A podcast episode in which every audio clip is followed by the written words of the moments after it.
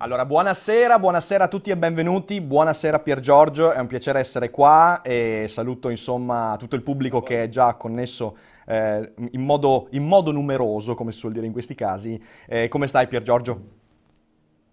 Benissimo, anzi sono contento di essere qui per la terza volta. Il, pro- il, proverbio dice quello, non c'è due senza il tre. Non so se poi si continua. Comunque, Ma sì, sì, prova, fa- coniamolo, non c'è il tre senza il quattro. Allora, eh, per chi... È così, e, e c'è, c'è, e c'è. Esatto, esatto, esatto. Allora, per chi eh, vabbè, sicuramente tutti insomma conoscono, quindi non sto qua a, a presentare eh, l'ospite di questa sera che mi dispiace non avere qui in presenza, ma insomma ci siamo ripromessi di comunque trovare in futuro un momento per portarlo qui ai Cogito Studios. Stasera ci accontentiamo di questa virtualità, anche se devo dire su argomenti così anche delicati, eh, io preferisco sempre la chiacchierata vis-à-vis perché secondo me è molto più proficuo e molto più anche eh, naturalmente onesto. Cercheremo comunque di fare una chiacchierata il più possibile onesta, autentica su su cui sicuramente io per Giorgio la vediamo in modo molto diverso. L'antefatto è che io ho fatto uscire qualche settimana fa il video sui pacifinti, eh, quindi sul referendum eh, di, di, Santoro, la marcia di Santoro e via dicendo, io l'ho commentato eh, con la mia solita verve, quel video ha fatto arrabbiare tante persone,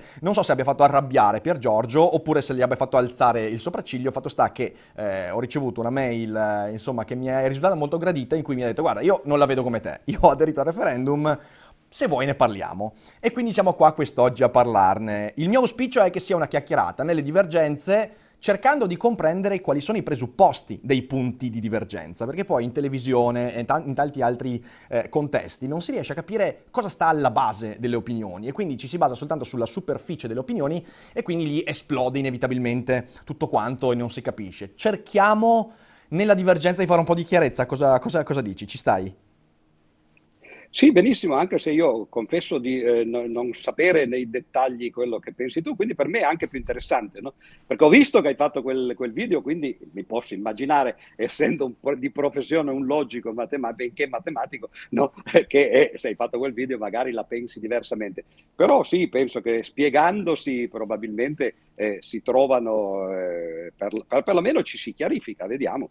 vediamo. Ma poi io sono qui tra l'altro a rispondere a domande, quindi eh, è più facile anche no? che non invece prendere posizioni senza che nessuno te le chieda. No? Assolutamente sì, assolutamente sì. Allora io partirei con la prima domanda e vediamo di, di, aprire subito questo dibattito che insomma per chiunque si sia connesso sarà inerente soprattutto alla situazione dell'attualità in Ucraina eh, con, la, con, la guerra, eh, con la guerra scoppiata a Kiev ormai quasi un anno e mezzo fa. Allora, eh, io vorrei partire da questo, perché eh, quando mh, io sono entrato a conoscenza delle opinioni non solo tue, ma anche di Alessandro Barbero, di Carlo Rovelli, tutte figure che io credo nel, nei loro rispettivi campi, eh, insomma, avete fatto delle cose, delle cose più che notevoli, eh, io mi sono fermato e mi sono reso conto di questo, mi sono reso conto che ciò che leggo nelle opinioni espresse da te, che io ho letto, ascoltato anche i tuoi video, vari interventi, quello che appare a me, io sono onesto, è una, eh, una, un presupposto che io oserei definire, poi magari tu mi smentisci, ideologico, che è sviluppato eh, in base a quella che è stata la tua storia politica. Cioè nel senso, tu, Rovelli, Barbero, lo sappiamo, storicamente siete cresciuti, siete, siete emersi anche nel, nel, nell'ambito della sinistra intellettuale italiana, quindi fra gli anni eh, 60, 70, eh, quindi avete anche sviluppato e maturato nel tempo una visione molto critica, a ragione o torto, poi lo vedremo nei confronti degli Stati Uniti, e io in ogni opinione che ho letto, ho sentito, il discorso di Rovelli al primo maggio e anche i tuoi interventi, io bene o male vedo questa patina ideologica che io sinceramente non condivido, perché pur essendo una persona che ha eh, spesso criticato gli Stati Uniti, poi arriviamo anche un po' a questo, oggi io non mi sento di dire che la guerra in Ucraina sia imputabile a un qualcosa che abbia una diretta connotazione con gli Stati Uniti. Per quanto poi evidentemente nella complessità delle cose che accadono nel mondo sicuramente possiamo trovare un sacco di concause e correlazioni. Perciò Pier Giorgio io ti chiedo, eh, questo presupposto ideologico tu lo senti, lo vivi, ce l'hai, oppure mi dici no Rick, tutte fregnacce? Eh, dunque, credo di averlo eh, in questo momento, eh, ma non per le motivazioni che hai detto tu. È vero, io sono nato nel 1950, purtroppo per me, eh, e negli anni 60 eh, i famosi poi 68, 69, eh, ero eh, un, un, adolescente, però non ero assolutamente impegnato in politica, anche perché venivo da una scuola eh, tecnica, io ho fatto il geometra, no? quindi è una scuola dove poi si prestava poco, eh, il, eh, ci si prestava poco a fare discorsi politici, anche, anzi ricordo che credo che fosse appunto il 68 fine o gli inizi del 69, quando andammo poi alla fine a chiedere al preside finalmente se potevamo fare un'assemblea e quello ci, accorse, ci accolse a braccia aperte e ci disse oh, finalmente era qui che, che vi aspettavo e voi non venivate mai, lui era del PSIUP che adesso non c'è più naturalmente, no? Partito Socialista di Unità Proletaria, ti puoi immaginare. Quindi a quell'epoca io non ero assolutamente eh, impegnato politicamente, eh, tra l'altro per carattere io sempre un po', eh, mi sono sempre un po' tenuto alla larga dalle manifestazioni, anche quando ero perfettamente d'accordo, mi ricordo che poi ho incominciato ad impegnarmi in politica verso gli inizi degli anni 70, più o meno dopo la laurea o alla fine dell'università, eh, entrando nel Partito Radicale quindi in realtà eh, in, in, in, una posizione un po' defilata, diciamo così, eh, da quella della eh, sinistra ufficiale. Non sono mai stato iscritto a nessun partito, eh, se non quello radicale per l'appunto, eh, mai quindi nel, nel Partito Comunista eh, e anche però, per esempio, in momenti come il, il, famoso, credo che fosse il 14 maggio del 1974, se ricordo bene, cioè quando ci fu la vittoria del referendum sul, sul divorzio, che era un po' stato appunto fatto l'inizio, diciamo così, di questo mio impegno politico, eh, quella sera mi ricordo, mi sono tenuto alla larga dalle manifestazioni, ma è una cosa semplicemente personale, cioè quindi non mi piace appartenere, eh, o meglio, eh, mischiarmi alle folle, ma non perché eh, per elitismo, semplicemente l- proprio da un punto di vista fisico. Così, no?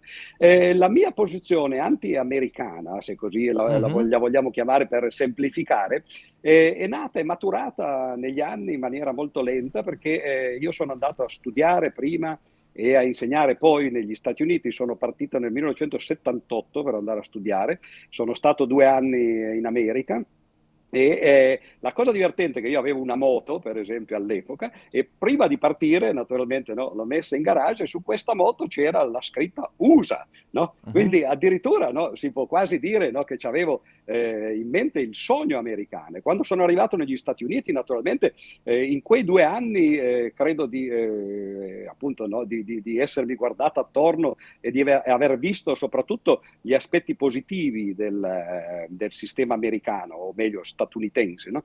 Poi però eh, io ho insegnato per 18 anni negli Stati Uniti, dal 1985 al 2003. E eh, stando lì eh, andavo tutte le estati, ma spesso stavo un anno, a volte due no, eh, di seguito. E eh, ovviamente quando stavo lì eh, facevo le vacanze come tutti. No? E eh, le vacanze spesso consistevano di fare in maniera quasi sistematica delle visite eh, prima in Messico, poi dopo eh, nel Centro America, poi nel Sud America e così via. E ogni volta che andavo in un paese, naturalmente, essendo un po' eh, appunto col, eh, col background eh, no, scientifico, mi portavo dietro un libro di storia, cercavo di capire qual era la storia di questi paesi e, e ho cominciato a mettere in dubbio, diciamo così, la mia fede nella bontà del sistema americano quando ho visto quello che gli americani hanno fatto appunto nel centro e Sud America, eh, dagli inizi praticamente del, de, dopo la rivoluzione, perché prima eh, era un'altra cosa, era il colonialismo eh, anglo-francese, prima ancora ispano eh, e, e, portoghese, no? Eh, però poi dal 1776 eh, gli Stati Uniti e soprattutto agli inizi dell'Ottocento, no? con la dottrina Monroe, no? hanno sì. diciamo così stabilito questo loro dominio sul Sud America. Poi dopo naturalmente ho continuato a viaggiare, sono andato per esempio appunto in, in Oriente, in India, in Cina, in tanti altri paesi e, e, purtroppo mi sono accorto che effettivamente gli Stati Uniti sono stati, e oggi sono l'unica, eh, potenza, diciamo così, mondiale che, che, che, che esista. No? Stati Uniti hanno bombardato per la prima volta fuori dal, da casa loro forse il 1805, quindi 30 anni dopo la, la rivoluzione, la Libia. Questo è interessante perché uno penserebbe no, che si comincia con i vicini, no? quindi già subito no, c'era questo afflato, diciamo così, eh, globalista di, di, andare in giro. Oggi per, per, per, venire qui mi sono leggermente informato per avere dei dati, molto semplicemente, poi andando a vedere le pagine Wikipedia sugli interventi esteri eh, degli Stati Uniti, della Russia e della Cina, ed è molto interessante. Gli Stati Uniti hanno fatto dal 1776 400 interventi in stati esteri, non 400 bombardamenti, eh, perché uno, uno per esempio conta l'Afghanistan o uno conta il Vietnam, eccetera. 400 interventi in questi, eh, in questi secoli, di cui metà però sono stati fatti dopo la seconda guerra mondiale quarto di quelli, cioè 100, un centinaio, sono stati fatti dopo la caduta del muro e dopo la, la, la fine della provo, guerra provo a farti, provo, Quindi provo... questo è il, mo- questo è il okay, motivo, diciamo. Ok, allora, benissimo. Allora, eh, proviamo a intervenire qua e proviamo a mettere un po' di carne sul fuoco. Allora, eh, che gli Stati Uniti, dopo la seconda guerra mondiale, si siano dati anche questo ruolo di, si dice, il ranger del mondo, ok? E che abbiano fatto un sacco di casino, un incredibile sacco di casino, con, eh, hai citato il Sud America, ma ovviamente poi citeremo anche la guerra in Iraq, che ha destabilizzato enormemente quella zona del mondo, creando anche cose che hanno avuto lunghe code, fra cui l'ISIS, non c'è dubbio su questo.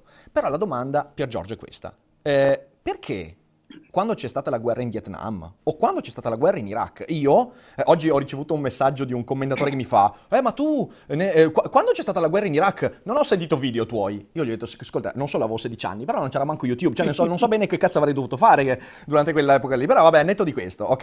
Eh, andare, andare, a Hyde Park sulla cassetta, no? In realtà, io nel, 2000, nel 2003 io sono stato, ho fatto un sit-in davanti all'ambasciata eh, americana. Abbiamo fatto delle manifestazioni perché tuttora credo che uno dei più grossi crimini che siano stati commessi eh, nell'ambito della politi- politica internazionale è stata quella odiosa menzogna terribile che ha portato peraltro alla caduta di un regime che per quanto fosse odioso, razzista e via dicendo, era forse l'unico regime laico di quella zona del mondo e che poi insomma ha avuto le conseguenze che, che, ci, sono, che ci, sono, state. E, e, la domanda che ti pongo è questa. Eh, perché durante la guerra e lo scoppio della guerra in Iraq, così tanti erano davanti alle ambasciate americane a protestare, giustamente, giustamente chiedendo il cessate il fuoco, giustamente chiedendo che si pagasse eh, il pegno per queste cose qua, e ricordiamo comunque c'è stato un, un, un, pagamento, tra virgolette, comunque tanti responsabili hanno pagato per vie giuridiche, evidentemente non con, con la vita o via dicendo, per oggi io, Pier Giorgio, non vedo nessuno davanti alle ambasciate russe. Ci sono stati dei sit-in qualche giorno fa, organizzate peraltro da eh, radicali e da movimenti più, diciamo così, di, eh, di moderati, che state poco partecipate. Anche io sono stato co-organizzatore e ho spinto alcuni movimenti che hanno cercato di dire, ok ragazzi, ma eh, qualcosa nei confronti delle russe lo chiediamo, per la stessa ragione per cui io ho protestato a 16 anni nei confronti del governo statunitense. Io oggi vedo, Pier Giorgio, ed è una cosa che mi preoccupa, io vedo quella eh, ora, la storia che mi hai raccontato mi fa capire un po' meglio qual è il tuo retroterra nella lettura degli eventi, però io credo che noi in Italia viviamo quella patina ideologica che ho, eh, diciamo così, inizialmente imputato a te e che in realtà io vedo tantissimo, in, non solo in tanti intellettuali, ma soprattutto nell'opinione pubblica. E allora la domanda che ti faccio, Pier Giorgio, è che, che, diavolo c'entra la, la, dottrina Monroe con l'attacco di Putin all'Ucraina? Perché io quando sento le tue opinioni e tu dici per esempio parole come espansionismo della Nato, io da un uomo di scienza come te mi aspetto un linguaggio più rigoroso. Noi sappiamo che in termini geopolitici espansionismo significa una cosa ben precisa. Espansionismo è quello che ha fatto Putin in Georgia nel 2008, che ha fatto Putin nel 2014 in Crimea, quello che ha fatto gli Stati Uniti in Iraq, quello è espansionismo. Però quando si attribuisce alla Nato un termine come espansionismo, terrorismo e lì stiamo facendo un'imprecisione molto grave che convince un sacco di persone che magari non sono informate come te e me, che in realtà, guarda te, la Nato, ovviamente cappeggiata dagli Stati Uniti, eh, si allarga nel mondo contro la volontà dei popoli e invece mi spiace, ma non è qu E quindi Que- questi aspetti, la dottrina dell'equidistanza, né con la Nato né con Putin, in un momento storico come questo, a me sinceramente stride tantissimo. Dunque c'è un motivo di fondo, io credo che, eh, o meglio una differenza di fondo eh, fra l'intervento di Putin in Ucraina e eh, per esempio quello che hai citato tu in Vietnam oppure in Afghanistan degli Stati Uniti. Ed è che eh, le guerre, eh, secondo me, si possono dividere in eh, due grandi famiglie. No? Ci sono le guerre di confine, che sono eh, tra l'altro quelle che succedono sempre eh, tra, tra, nazioni che, che, che, che sono appunto no, confinanti e che eh, hanno sempre determinato i confini di tutti gli stati. Eh, anzi, eh, oggi spesso si dice, poi, eh, magari poi preciso dopo questo, no? l'altra faccia invece, ci sono le guerre invece di nazioni, qualunque esse siano, che non stanno combattendo oppure eh, cercando di imporsi no, appunto a casa loro o nelle loro vicinanze, ma vanno a farlo molto lontano da casa loro. Cioè l'America che va in Iraq o che va in Afghanistan, o gli inglesi che vanno in Afghanistan, perché eh, la guerra in Afghanistan era la quarta che noi occidentali abbiamo fatto eh, nell'ultimo secolo e mezzo, dal, da metà dell'Ottocento, e, e questo vuol dire eh, in realtà è, è, una politica colonialista. Il, colo- il colonialismo eh, non è semplicemente l'indipendentismo oppure il tentativo di definire confini eh, che, che, non ci piacciono. Ci sono un sacco di zone in questo momento nel mondo eh, che hanno problemi analoghi. Pensiamo per esempio alla Cina e il Tibet. No? Uh-huh. Tibet adesso è completamente occupato, no? eh, ma ci sono problemi tra l'altro eh, tra la Cina e, e, il Bhutan, tanto per dire. No? Eh, ci sono eh, problemi in Africa, il Polisario combatte da, da, da decenni, eh, anche lui per la, per, la, propria indipendenza. Ce ne sono tantissime di queste guerre. E eh, sono secondo me molto diverse, questo, per esempio in India, no, col Kashmir e col Pakistan no, e così via. E quelle guerre sono guerre in un certo senso inevitabili fino a quando eh, non ci sarà eh, quello che Einstein eh, preconizzava e, e, e si auspicava, cioè un governo mondiale fino a quando ci sono divisioni di nazioni, una contro l'altra, o perlomeno una adiacente all'altra, è ovvio che ci saranno sempre queste cose, a meno che, e queste purtroppo sono condizioni che si verificano raramente, che ci siano dei confini naturali. Per esempio, tra la Francia e l'Italia, io parlo di questo perché sono qua a Torino, no? eh, è un po' più difficile perché ovviamente lì c'è una catena montuosa, no? le Alpi e così via, ma non appena la catena montuosa declina, eh, allora subito si vede che per esempio il problema di Nizza incomincia a diventare un po' più complicato, no? perché non ci sono confini naturali. Eh, le isole, per esempio, ovviamente quelle eh, hanno la fortuna appunto di avere il mare intorno e così via.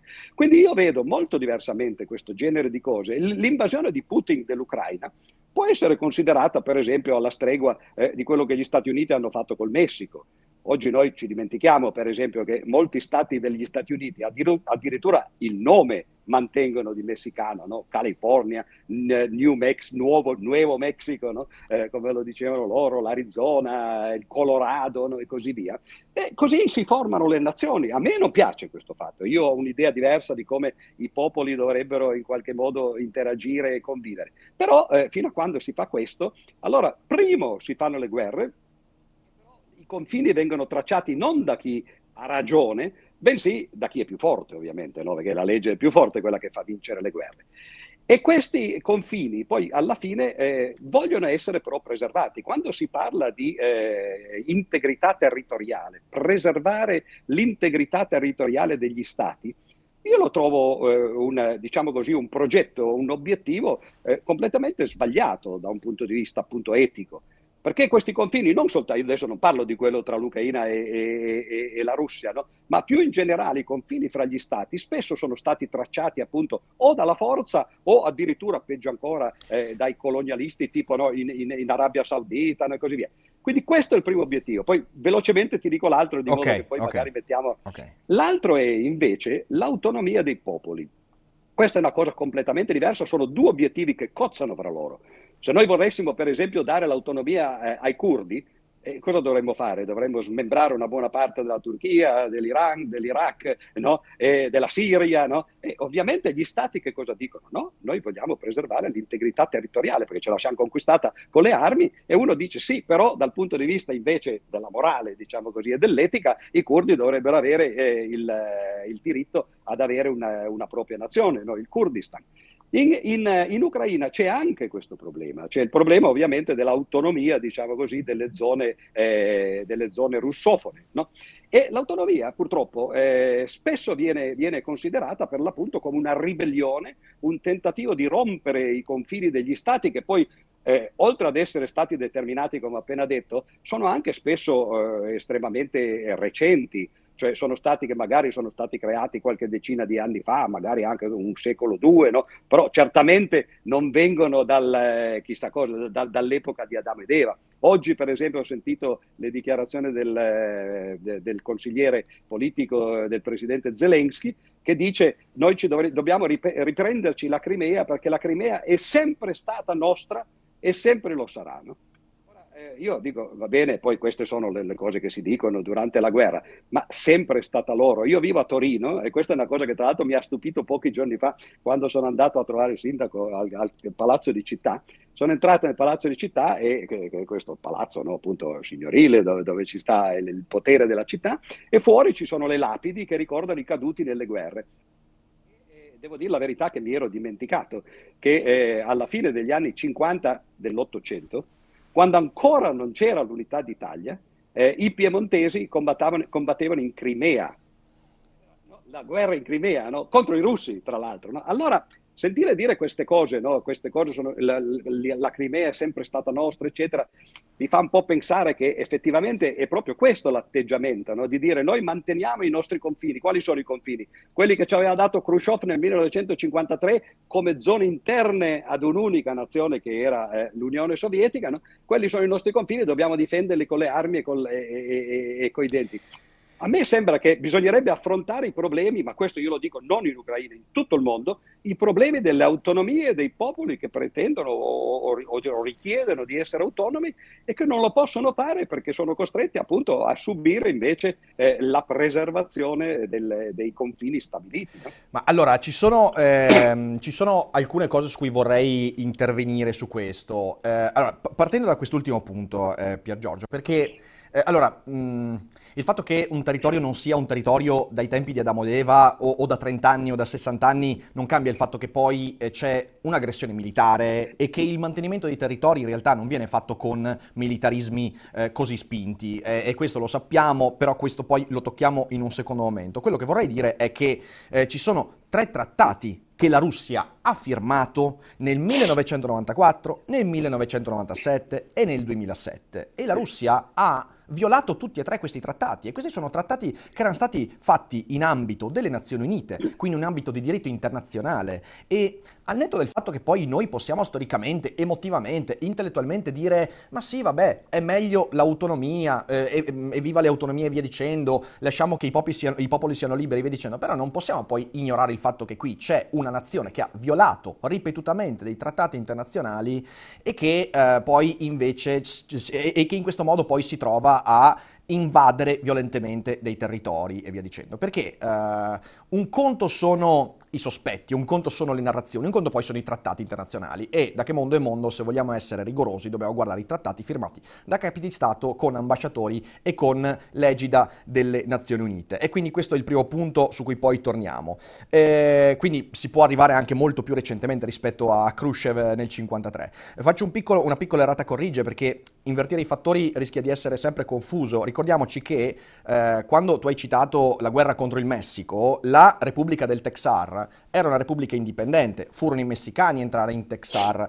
e gli Stati Uniti poi intervenirono. Quindi ricordiamoci perché sennò sembra sempre che questi Stati Uniti prendono, fanno i bulli col vicino, ma non fu così. Quindi il parallelismo con la situazione in Ucraina lascia un po' il tempo che trova, però queste sono, sono, cose che forse poi possiamo tranquillamente... Eh, il trattato del 97, peraltro, firmato di nuovo dalla Russia in epoca recente, andava a confermare gli attuali confini.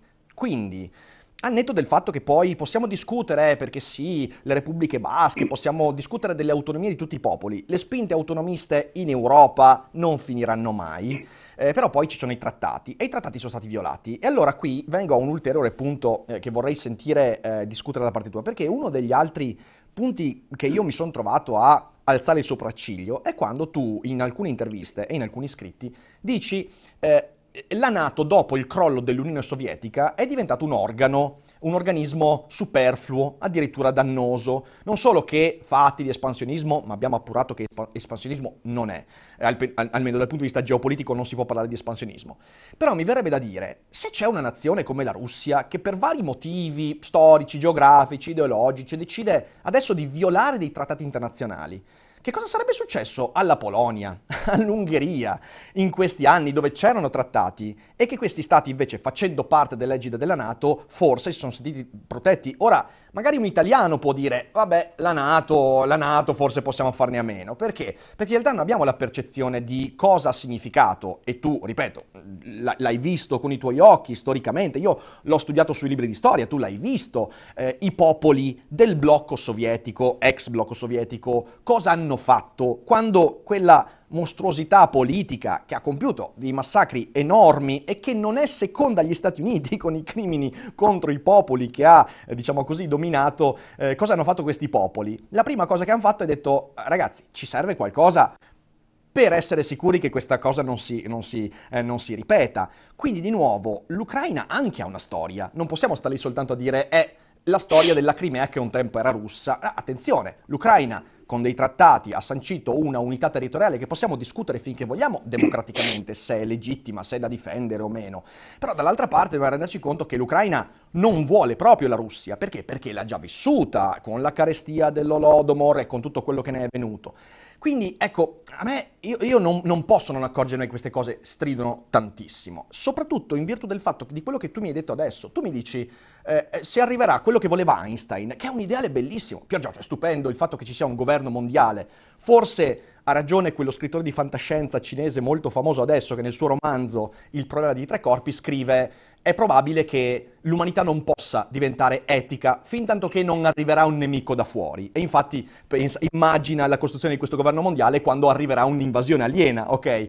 Ma netto poi della fantascienza, se si vuole veramente un governo mondiale, come si può, Pier Giorgio, con tutta l'antipatia, con tutta la critica, e io sono molto critico nei confronti del governo di Biden, eh, soprattutto in politica interna, ha fatto delle cose su cui io non sono per nulla d'accordo, quindi sono molto critico e non sono un filo americano che piove dal cielo perché gli va così o perché qualcuno lo paga, come ogni tanto mi viene detto. Eh, co- come si può eh, non accorgersi in questo caso particolare della disparità enorme che esiste fra la situazione ucraina e quella russa, nella decisione della Russia di invadere l'Ucraina e, e, come può un parallelismo col passato, di qualunque natura esso sia, farci dire, e eh vabbè, eh, l'ordine del mondo cambierà, perché è, è questa la cosa che io faccio fatica a digerire, te lo dico. Dunque, anzitutto solo un paio di, pre- di precisazioni. In realtà eh, gli Stati Uniti arrivarono fino a Città del Messico e eh, discussero a lungo se eh, annettersi l'intero Messico o soltanto eh, una parte. Poi dopo naturalmente c'è anche il rischio perché poi dal punto di vista politico, eh, come, come, ben sa Hitler per esempio, sapeva Hitler, no? allargare troppo i confini a volte può essere effettivamente qualcosa di, eh, di dannoso. No? Quindi decisero di fare questo, ma questa è una cosa. No? Ehm, la seconda cosa sono i trattati. Sai, io i trattati internazionali eh, li, li, vedo eh, per quello che sono, sono eh, congelamento di situazioni eh, temporanee fino a che non, le situazioni non cambiano no? e ovviamente la gente eh, cambia idea o cambia governo, eccetera. No? Eh, tu dici i russi hanno violato i trattati, lo diciamo noi e va benissimo questo, però un capo di Stato occidentale, cioè la signora Merkel, ha detto lei espressamente che l'ultimo trattato successivo a quelli che hai citato tu, cioè quello del 2014 di Minsk, era stato firmato con Putin soltanto per prendere tempo per poter armare l'Ucraina. Questo l'ha detto la, la, la signora Merkel. Eh. Io no, non metto in dubbio, può anche darsi che non sia vero, che lei menta per motivi che, che, che le possono far comodo. No? E capisci, no? eh, queste cose quando comincia a darle vedere, e il motivo per cui poi uno prende una posizione né con uno né con l'altro, è perché eh, ovviamente Ovviamente queste cose succedono da tutte e due le parti. I trattati si firmano, ma non credo che ci sia nessuno che le firma in buona fede. Li firmi perché sei in una situazione eh, da, da, non poter imporre la tua, la tua, visione e devi accettare anche quella degli altri. Lo fanno gli stati occidentali e lo fanno eh, gli stati oltre cortina, no? in particolare eh, la Russia. Però eh, eh, questo non cambia il fatto no? che eh, tu dici la Nato, no? Io continuo a pensare che la Nato fosse una cosa brutta prima esattamente come il patto di Varsavia, cioè che il mondo si fosse eh, diviso in due parti, a Yalta, eh, che erano in tre in realtà, c'era anche l'Inghilterra, ma eh, poi quella aveva altri problemi no? e, e, per fortuna eh, dovette poi decolonizzare l'Africa perché non dimentichiamoci che quando la seconda guerra è finita eh, l'impero eh, britannico ancora c'era, no? compresa l'India. No? Quindi sai, qui stiamo parlando di nazioni eh, che sono le, le nazioni eh, purtroppo occidentali. Questa è una cosa brutta che però eh, è, è, il nostro vero fardello no? che noi ci portiamo sulle spalle, nazioni che per cinque secoli hanno fatto esattamente quello che, eh, che, continuano a fare oggi. Cioè, eh, abbiamo citato prima, en passant, no? eh, la, la, Spagna e il Portogallo non erano nemmeno i primi, perché se pensiamo a quelli che oggi sono piccoli paesi del eh, nord Europa, cioè eh, l'Olanda per esempio, la Danimarca, eccetera, ancora prima c'erano loro no? come potenze coloniali, poi appunto la Spagna e il Portogallo, poi la Francia e l'Inghilterra, poi gli Stati Uniti. Noi occidentali non ci siamo affatto limitati a farci i fatti nostri o al massimo, appunto, come la dottrina Monroe che citavo prima, a farci i fatti del, diciamo così, del caseggiato, del condominio, cioè del nostro continente. Abbiamo invaso l'intero mondo. E questo intero mondo, eh, voglio dire, ce lo continuiamo a portare sulle spalle. Per cinque secoli il colonialismo ha imposto, diciamo così, eh, il, dal, dal punto di vista militare, economico, politico, la sua influenza sul resto del mondo. Questa guerra, se vogliamo vederla dal di fuori, lontana appunto dalle, diciamo così, dalle piccole beghe, perché poi quello sono, io confesso che eh, quando, quando Putin dice questa è un'operazione speciale, dal suo punto di vista posso capire benissimo che cosa lui intende. È una piccola guerra, no? Sì, certo, ci sono un po' di morti, ma non è, non è certamente no, quello che potrebbe essere la grande conflagrazione. Cioè questa, questa guerra in realtà è il motivo per cui gli Stati Uniti e l'Europa hanno reagito in questa maniera che si può quasi definire isterica nei confronti di un conflitto che è solo uno di quelli che ci sono oggi in atto e che c'erano già anche allora un anno e mezzo fa, no? di cui nessuno ha mai detto nulla, in una maniera, per esempio, arrivando a chiedere al Tribunale internazionale dell'AIA di processare Putin per crimini di guerra, no? dopo sei mesi o, o otto mesi di guerra, quando ci sono state, come hai citato tu prima, le cose che sono successe in Iraq e in Afghanistan, chi mai ha chiesto un tribunale di guerra per Bush e per Blair? Molti l'hanno chiesto, ma nessuno, nessuno l'ha dato. Allora, quando prima parlavamo, solo per finire, no, di quello che tu hai definito anti-americanismo, io credo che nel caso mio lo si potrebbe definire più precisamente un anti-occidentalismo.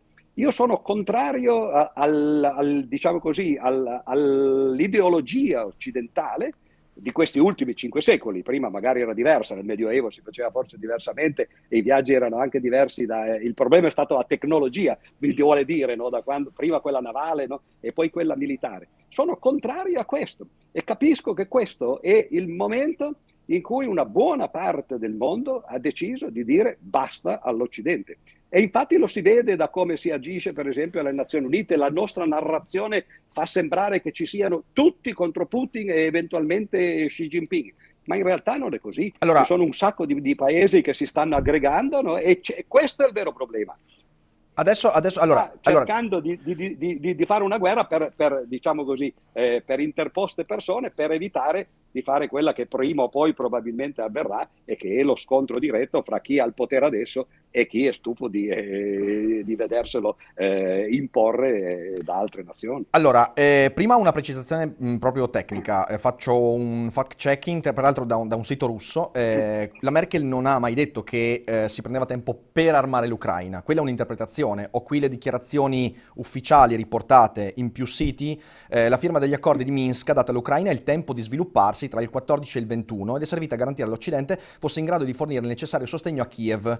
C'è un'interpretazione militare... Parla... no, Angela Merkel non ha mai parlato di sostegno militare in nessun modo, non specifica nulla di militare. In realtà lei dice era chiaro a tutti che il conflitto era in sospeso, cioè nel senso gli accordi di Minsk sono stati un... certo per prendere tempo, ma non c'è mai nessuna... Infatti il, il, il, le armi a Kiev non hanno cominciato ad arrivare nel 2014, hanno cominciato ad arrivare molto molto molto più tardi io dico purtroppo, perché in realtà si è tardato, si è sottovalutato quello che Putin ha fatto nel 2014, però non ha mai specificato nulla di militare, perché anche lì, attenzione, questa è un'interpretazione. Poi magari lo intendeva, non lo intendeva, però non c'è nulla che ci permetta di dire, anche perché poi le armi sì, non sì. hanno cominciato so, ad arrivare. Solo per precisare, io non avevo sentito la Merkel direttamente, eh, io ho letto... No, no, esatto, cioè, però questo, questo era, poi... giusto, era, giusto, precisarlo. Dopodiché entro nel vivo di quello che hai detto, eh, Pier Giorgio. Allora, eh, tu mi hai appena, cioè in qualche modo hai appena contraddetto l'inizio del tuo discorso, perché tu hai iniziato il discorso dicendo questa è una, è un, è una guerra di confine, eh, come quella fra Stati Uniti e Messico, come quelle tante che ce ne sono,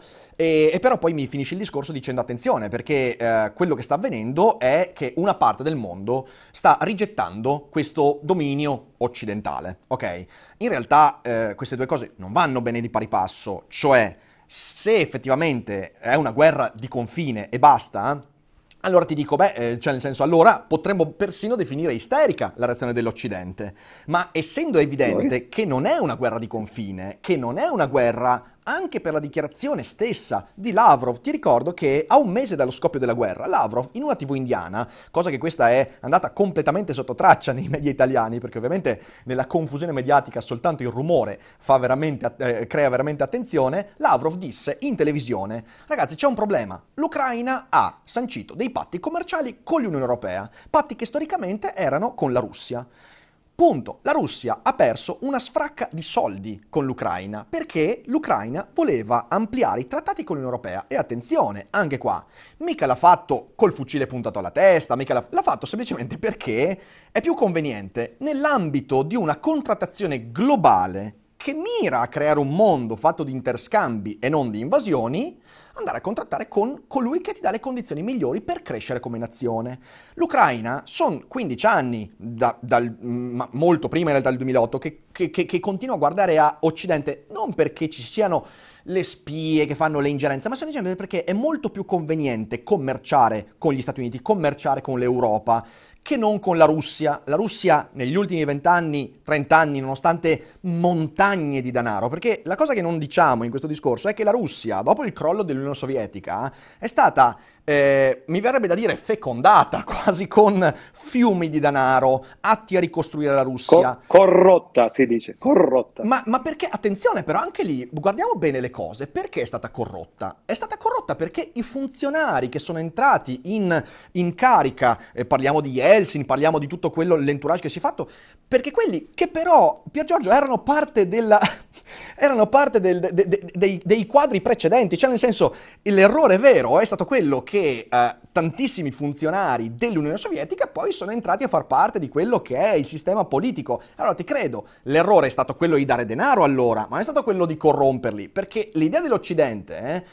possiamo dire che l'Occidente è brutto e via dicendo, ma l'idea dell'Occidente in quel caso era come quello di far ammodernare la Russia, di darle un futuro democratico e via dicendo. E che ci piaccia o meno, quel, questo non è successo e non è per colpa del, de, degli americani, è colpa di una cultura che è quella russa a livello politico, voglio dirlo a livello politico, che mostra adesso in questi anni quello che è sempre stato il suo obiettivo, cioè l'obiettivo di portare avanti l'idea secondo cui per rendersi appetibile nei confronti dei vicini io non posso rendermi più eh, affascinante commercialmente. Non posso prendere Dostoevsky e farne un'icona pop. Non posso prendere il cinema russo e cominciare a fare qualcosa che sia appetibile. Non posso prendere i, i sistemi industriali russi e ammodernarli. Negli ultimi dieci anni, io poi ti mando anche un link, il governo, 15 anni, il governo di Putin ha distrutto l'industria cibernetica russa ha distrutto l'industria aerospaziale russa, ha distrutto qualsiasi ambito di avanzamento tecnologico solo perché ha puntato l'attenzione tantissimo sull'avanzamento militare. Ora, possiamo stare qua e dire, eh, porca miseria, l'Occidente con l'Iraq, con il Vietnam, e sarei anche d'accordo, sono d'accordo, e va, va detto, e le nostre colpe ce le dobbiamo prendere. Però, da qui a dire che anche questa cosa che è successa è colpa dell'Occidente, a me sembra molto molto vicino a una fantasia, perché in realtà è di nuovo un appiattimento molto occidentalista. Il fatto di non comprendere che il mondo multipolare non è fatto solo di gente che è stufa degli Stati Uniti, ma è fatto anche di gente che ha una visione del mondo che possiamo tranquillamente... Se tu mi... Guarda, se tu adesso mi dici, guarda, la visione del mondo oligarchica russa, che è fatta di eh, non secolarizzazione, e quindi un potere politico che comunque, un po' come Salvini, porta sempre il crocefisso, anche se poi è storto e tutto quanto. Una visione multipolare in cui la Cina, con un apparato che è comunque un apparato repressivo, quindi una visione alternativa, che è una visione del mondo, se mi dici che questa roba qua a te piace di più, io Pier Giorgio ti dico, ma, ma, divertiamoci, cioè nel senso, va benissimo, aspetta un attimo, fammi finire e poi ti lascio la parola. Divertiamoci, ok, però non mi puoi convincere del fatto che questa visione del mondo è prodotta dall'egemonia statunitense, perché questo è, cioè è, è l'occidentalocentrismo più forte che abbia mai sentito. È il disconoscimento del fatto che esistono visioni diverse del mondo. E il punto è, ma le sposiamo oppure no? E concludo con una domanda allora, concludo tutto questo filotto con una domanda. Quando tu in un'intervista fatta proprio qualche giorno fa con Michele Santoro hai detto democrazia, citando Gandhi, sarebbe bello che ci fosse. Ma Pier Giorgio, ma in quale Torino vivi? Cioè, nel senso, veramente vivi nella stessa Torino in cui io sono stato due giorni fa al salone? Veramente vivi nella stessa Europa che, con tutte le magagne che ha avuto, però eh, riesce ad avere ancora suddivisione dei poteri, riesce ancora a dare diritti civili come in Russia se li sognano da sempre, riesce ancora a dare una, diciamo così, una prospettiva di vita che si slega dal ceto, dalla casta e via dicendo. Veramente, diciamo, siamo arrivati al punto in quell'anti-occidentalismo da dire democrazia, ma non ce n'è. E io lì alzo le mani, sinceramente, non mi convince per niente questo. Ma tu hai fatto, secondo me, l'errore appunto eh, che, che, hai già fatto prima, no? cioè di dire, di, di, pensare che se uno è né con l'uno né con l'altro, poi però se non è con l'uno è con l'altro. No? Eh, nel caso dei sistemi politici, per esempio, no? tu hai parlato di democrazia e oligarchia, no? Io onestamente eh, eh non vedo tutta questa democrazia in Occidente, no? anzi in realtà vedo molto il contrario, no? eh, però questo non significa affatto naturalmente no? che allora no, per questo motivo eh, ci sono soltanto due, tertium non datur, ci sono soltanto due sistemi e quindi scelgo l'altro. Il, la mia visione dell'Occidente, per dirla eh, in termini letterari, è, che, eh, è quella di Thomas Huxley nel, nel mondo nuovo.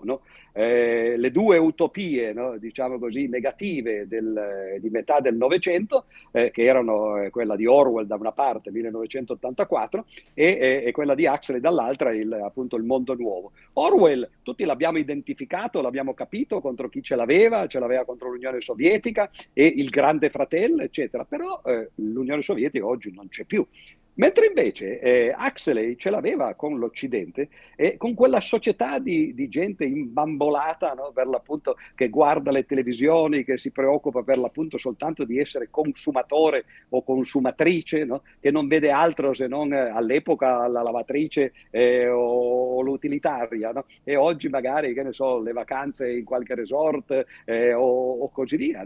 Cioè eh, sono due sistemi con i, con i, quali non si poteva andare d'accordo né con l'uno né con l'altro. Quando uno avesse chiesto ti piace di più stare in uno con l'altro, forse certo, di, in un certo senso quello di Mondo Nuovo è, eh, diciamo così, un totalitarismo dal volto umano, perché ti prende blandendoti, ti intontisce, no? mentre invece quell'altro era appunto col, col volto crudo appunto dell'Unione Sovietica o del, eh, o, o del potere militare. No? Quindi questa è l'idea. La mia, la mia, impressione è che, sai, la democrazia, sì, appunto, quello che citavo Gandhi, non sarebbe una bella idea se ci fosse, ma anche persone insospettabili come Rodotà, per esempio, eh, cioè, che è morto da, da, qualche anno ormai, no? che comunque già anni fa diceva, in fondo da noi eh, la democrazia che cos'è? È una serie di ritualità. Noi abbiamo la facciata, lui la chiamava così, la facciata della democrazia, o meglio, una democrazia di facciata, diceva. Facciamo i riti, andiamo a votare, eccetera. Prendiamo la nostra, tanto per dire. No? Noi dal 2011 al 2022 eh, eh, abbiamo avuto praticamente 12 anni di governi, nessuno dei quali rifletteva quello che gli, gli elettori avevano scelto. Due di questi governi erano stati imposti dal di fuori, uno dalla Banca Europea e l'altro dal, dall'ex presidente della Banca Europea. No? Cioè, è, questa è democrazia? Una democrazia come quella italiana che nella Costituzione dice che il popolo non ha diritto di intervenire nelle questioni di politica estera ed è per questo che io quando parlo di queste cose la prendo alla larga perché intanto poi dal punto di vista personale e, e, e, e individuale non si può fare nulla. Noi non possiamo nemmeno fare un referendum. Per esempio, tu hai citato prima il manifesto di Santoro sul referendum. Io l'ho firmato perché, appunto, no, come, come, diciamo così, no, presa di posizione. Ma si sa benissimo che nessuno di quei referendum può passare perché la Corte Costituzionale lo bloccherebbe. I, i, i trattati con gli Stati esteri non si discutono e sono semplicemente appannaggio del, del Parlamento. Dall'altra parte, invece, l'altro argomento che hai sollevato, che è importante, e eh, in, in, fondo si può ridurre a questo, dice, ma tu vuoi negare veramente la bellezza e, e la grandiosità del mercato, di una società di mercato, no? in confronto con società che invece magari non accettano questa presa di posizione? E io lo nego. Lo nego perché eh, in realtà appunto il fatto di dire che eh, le persone eh, preferiscono magari eh, far parte di, di, di, di un blocco come il nostro, appunto quello occidentale, in cui certo siamo tenuti a bada, le nostre idee ce le lasciano dire finché gli fa comodo, no? e poi dopo eh, semplicemente ci eh, evitano di farcele dire, no? però tutto sommato ci fanno vivere bene. Io che ho vissuto due anni in Unione Sovietica, quando c'era ancora l'Unione Sovietica, so che eh, da quel punto di vista lì l'Unione Sovietica non poteva ovviamente competere. No?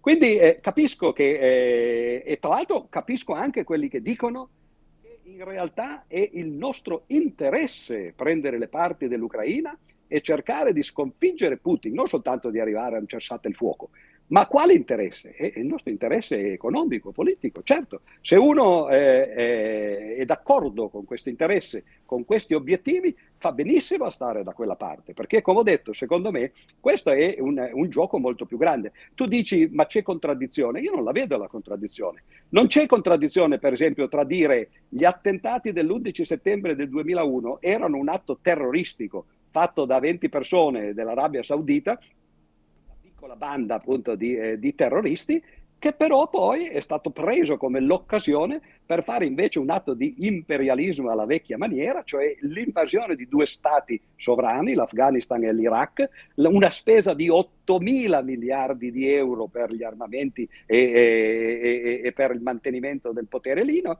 e poi dopo, vent'anni dopo, no? scappare con le, con le, gambe all'aria. No? E qui è la stessa cosa. La guerra in Ucraina, lo ripeto, eh, lo confermo, nel senso, eh, no, non che lo ripeto perché voglio imporre, ma dico lo confermo, la mia impressione è che era una guerra di confine, se si voleva la si sarebbe presa come quella, non avrebbe fatto grandi pasticci come non l'ha fatto la, la, la Georgia che hai citato prima, la Cecenia, eccetera, la Crimea nel 2014, sono cose di confine, così perché lo si è fatto adesso e perché con questa reazione eh, eh, persino eccessiva da un punto di vista militare? Perché sono anni, e lo sappiamo da tempo, e soprattutto Trump l'aveva messo molto bene in chiaro, che la Cina sta prendendo l'egemonia in questo mondo.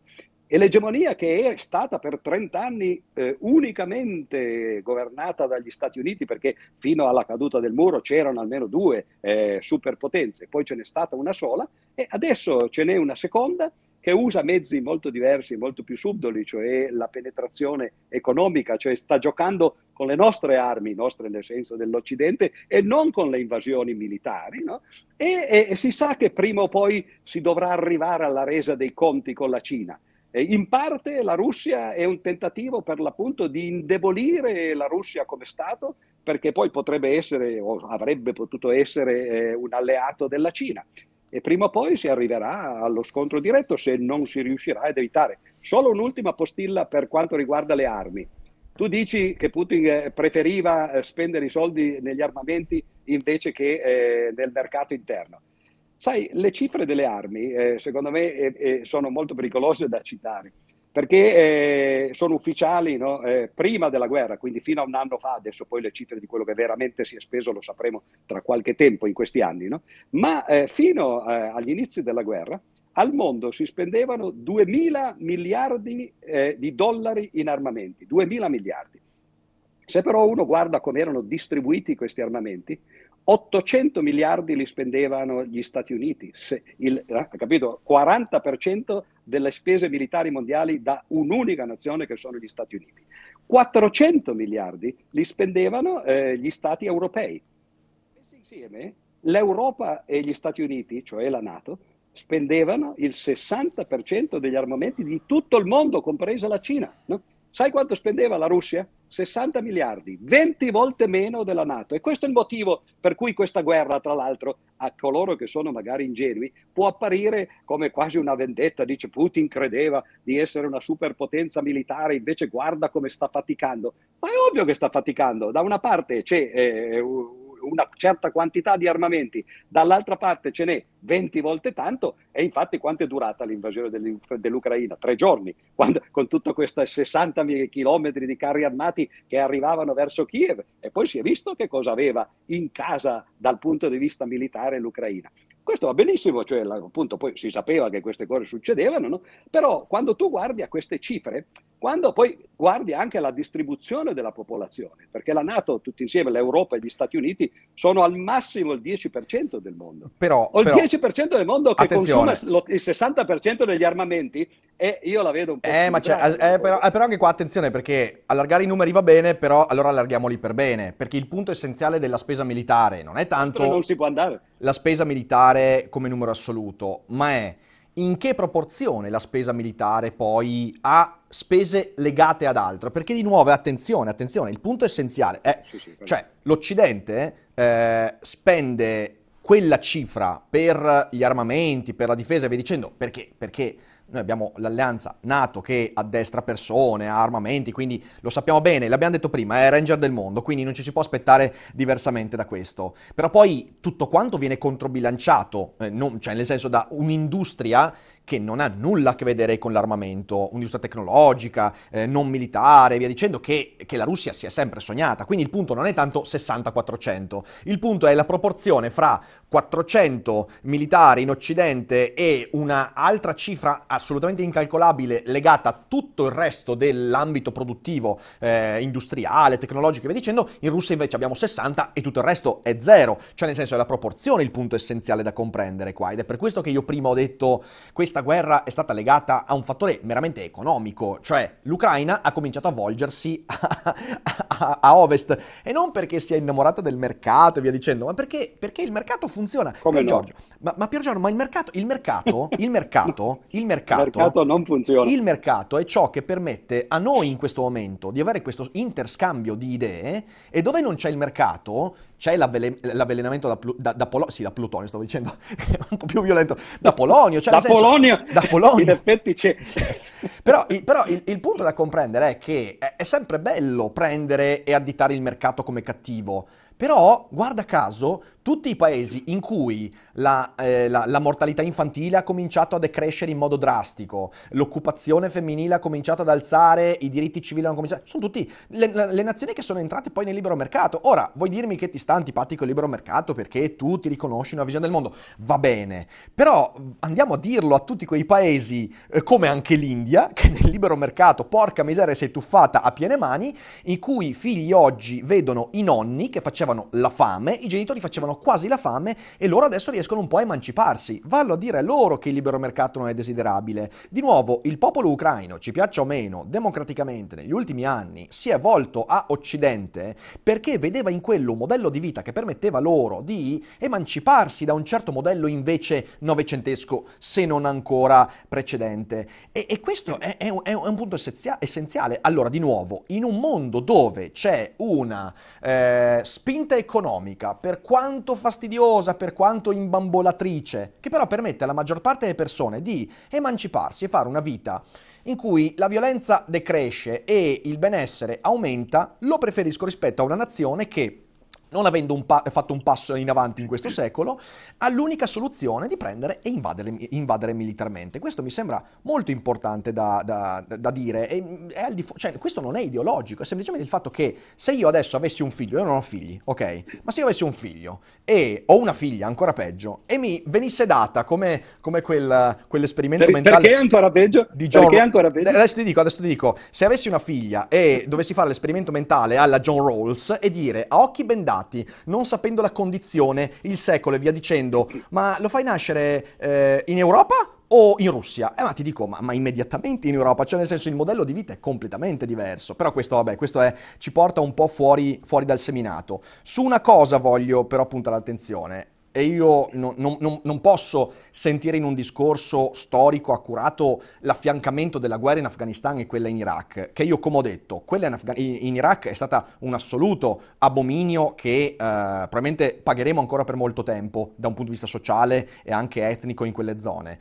Ricordiamoci che la guerra in Afghanistan è nata non soltanto sotto l'egida delle Nazioni Unite, perché c'è, stata, c'è stato l'ONU che ha fatto delle deliberazioni, l'Afghanistan è stato, è stato richiesto al governo afghano di talebani di consegnare quei terroristi che erano sauditi e si erano nascosti con tracce evidenti nel territorio afghano. L'Afghanistan ha rifiutato questo aspetto. Poi possiamo discutere sul fatto che eh, dopo i primi anni di, di conflitto eh, è stato fatto un pasticcio e il ritiro è stato disastroso e anche lì io ci ho fatto dei video e non ho nessun tema di dire è stato veramente disastroso, gli ultimi dieci anni di guerra sono stati un macello. Però anche lì attenzione perché eh, se noi andiamo a guardare poi i dati fattivi, noi ci accorgiamo del fatto che l'Afghanistan nel momento in cui c'è stata l'occupazione americana era una nazione in cui l'istruzione è aumentata, in cui il benessere pro capite è aumentato, cioè nel senso, e io non voglio incensare questi aspetti, voglio soltanto dire che c'è un modello di mondo che sì, hai ragione, un modello di mondo che contrasta la visione occidentale, però porca miseria, miserie. Per Giorgio, che mondo povero? È un mondo teocratico, è un mondo che vuole la religione a capo di tutto, che non vuole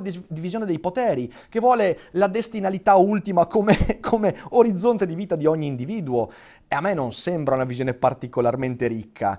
E allora, e concludo, eh, io eh, sinceramente, sinceramente, certo che lo vedo quel conflitto di ideologie, e mi chiedo, un uomo di scienza come te, come possa eh, per il suo anti-occidentalismo non accorgersi che l'altra visione del mondo è una visione in cui gli Einstein è improbabile che sarebbero emersi, eh, il PCR è improbabile che sarebbe stata scoperta, perché l'interscambio, perché il libero mercato mica significa soltanto tutti davanti al grande fratello, il libero mercato significa anche costruire il James Webb Telescope, che è la, il coordinamento internazionale di un sacco di scienziati che vivono del libero mercato, che è anche interscambio di idee e che in quell'interscambio devono avere il supporto economico che soltanto una società che si è affacciata a questo secolo può dare e certamente non la Russia. E infatti anche i russi che hanno partecipato al progetto James Webb lavorano in Europa. Quindi a me sembra che, sia, che si rischi sempre questo rovesciamento delle realtà e sia, sia molto molto paradossale. Ecco. Dunque, a difesa, diciamo così, eh, della scienza russa ti devo eh, dare una delusione perché eh, le medaglie Fields, che come tu sai sono il premio Nobel per eh, la matematica, uh-huh. no? Eh, noi, noi, italiani per esempio ne abbiamo due, eh, Bombieri e Figalli, no? E i russi sono, credo, la, la, prima o la seconda nazione in numero, 12 o 13 medaglie Fields. dal punto di vista del, del pensiero, perlomeno quello teorico, no? come quello della matematica, no? No, non c'è assolutamente nessun impedimento. Non è che se ah, uno, anche gli scacchisti, eh, anche gli scacchisti, anche gli scacchisti. È un, iper, no, no, è, è un iperconsumatore, allora poi dopo fa meno, eh, eh, fa meno ricerche e così via. Il, la visione che tu hai dato del mercato, però, è quella sì che è fantasiosa, eh, perché io capisco benissimo che se, eh, per esempio, porto la televisione in Nigeria, tanto per dire, ieri ero al Salone del Libro e eh, sono andato a sentire il, la, la, conferenza di Soinka, no? Eh, il, il, premio Nobel della letteratura col, per il suo ultimo romanzo, no? e, e, e, che ci ha fatto vedere no? Eh, che tipo di nazione è, è, è, è la Nigeria. Ma questi che guardano la televisione, certo che sognano di diventare europei e di entrare nel mercato, però non sanno forse che non è che nel momento in cui uno arriva eh, nel mercato no, semplicemente si aggiunge no? e anche lui diventerà ricco come gli altri no? e tutti quelli che entrano si arricchiscono e, e, tutti vivono felici e contenti. Il mercato oggi, oggi secondo i rapporti Oxfam, ha prodotto una situazione che è 20 volte peggiore di quella che c'era agli inizi del Novecento, quando Wilfrido Pareto, il nostro economista, si era accorto che c'era una divisione no, eh, circa eh, tra 20% della popolazione mondiale che consumava l'80% delle risorse. No? E, e, viceversa, tra l'altro, perché poi l'80% consumava il 20%. Oggi con tutti questi decenni, eh, secolo e mezzo, diciamo due secoli di capitalismo, la situazione è diventata ancora peggiore. I rapporti Oxfam ci dicono che due anni fa l'1% della popolazione mondiale, l'1%, aveva il 90% della ricchezza, 90, no, pardon, 99% della ricchezza, cioè la ricchezza del mondo è divisa in due parti, una parte ce l'aveva l'1% della popolazione che sono, eh, poi tra l'altro vuol dire eh, quanto sono 800 milioni, credo, no? e, eh, e, dall'altra parte invece la, l'altra metà ce l'ha il 99%. Uh-huh. Dopo i due anni di pandemia e un anno di guerra, la situazione è diventata che l'1%, che prima aveva il 99%, adesso ha due terzi, no? è aumentata addirittura no? eh, di più. Ci sono 20 persone al mondo che hanno la stessa ricchezza della seconda metà del mondo, 5 miliardi, 4 miliardi di persone. Questo è il capitalismo. Allora, certo che coloro che vivono di questo capitalismo e che poi ovviamente sono coloro che tra l'altro hanno in mano i mezzi di comunicazione, i giornali, le televisioni, eccetera, ti dicono, vedete, noi ci stiamo arricchendo, noi viviamo bene. Ma in realtà anche all'interno dell'Occidente, perché quell'1% non può essere tutto, tutto, tutto l'Occidente, no? perché noi non siamo l'1%, siamo il 10% in Occidente. Vuol dire che una buona parte dell'Occidente fa la fame, o perlomeno non vive così agiatamente come i ricchi. E questo vuol dire allora no, che, che, che quest'idea che bisogna tutti correre alla ricchezza perché poi tutti ci, eh, ci arricchiremo e secondo la teoria cosiddetta della percolazione, no? qualche briciolo cade dalla tavola e gli altri poi mangiano anche così. In realtà questo è stato il grande fallimento del capitalismo. Fallimento poi tra l'altro che è fallito anche nella sua visione più colonialista eh, diciamo ultimi, dell'ultimo ventennio, cioè quello che si chiamava la globalizzazione. Cos'era la globalizzazione? Tu magari la vedi eh, eh, così eh, positivamente dal punto di vista di portiamo il mercato negli altri, negli altri, paesi. La globalizzazione ormai persino gli industriali come De Benedetti e altri lo dicono e lo ammettono, no? è stata semplicemente andare alla, alla rincorsa a, a, del, eh, della forza lavoro a minor prezzo provocando da una parte disoccupazione in Occidente, quindi eh, eh, rendendo appunto più, eh, più, povero l'Occidente, in buona parte dei lavoratori ovviamente, non di quelli che, eh, che, investono e che sono ricchi, e dall'altra parte andare a sfruttare semplicemente dal punto di vista del lavoro la forza lavorativa del terzo mondo. Ed è a questo che secondo me ormai ci si sta ribellando. Tu hai citato prima gli stati teocratici, ma scusami, eh, il BRICS dove sono teocratici? Brasile, Russia, India, Cina e Sudafrica. L'India, va bene, certo, sicuramente è un, è un, paese molto religioso, ma non è teocratico, non è governato no, dagli ayatollah e così via. No? Questi cinque paesi che adesso, tra l'altro, stanno cercando di fare una moneta comune, che sia poi l'analogo dell'euro, per cercare di bypassare il dollaro che è stato imposto a Bretton Woods dopo la seconda guerra mondiale. Prima di questa guerra il 99% delle, delle transazioni veniva effettuata in dollari. Adesso fortunatamente si comincia piano piano, è pur sempre piccola la percentuale perché la maggior parte dei, eh, delle transazioni avviene in Occidente ovviamente, no? però questo è quello che vogliono questi paesi. L'Arabia Saudita addirittura, il Venezuela, la Colombia il, eh, l'Argentina si stanno, si stanno mettendo da quella parte. Si capisce che allora forse è quello che dobbiamo guardare. Allora poi tu mi dici, vuoi stare da una parte o dall'altra? E, e io ti dico, certo che se parlo dal punto di vista del mio interesse, Preferirei che il mondo fosse tutto come, come, come, da noi, che tutti fossero ricchi, che vivessimo tutti come viviamo io e te, che possiamo permetterci appunto di discutere di queste cose la sera no? e poi dopo ce ne andiamo a fare i fatti nostri. No? Ma eh, purtroppo non è così. Una grossa parte del mondo è sfruttata ed è sfruttata da noi. E allora io non ci sto soltanto perché eh, non voglio agire per il mio interesse privato, anche se poi tra l'altro diciamoci la verità, qualunque cosa io dica, poi dopo non è che io me ne, me ne emigro e mi vado a vivere in, Nigeria no? per, per eh, pentirmi, diciamo così, ed espiare le mie colpe di, eh, di occidentale che, che, vive nel benessere.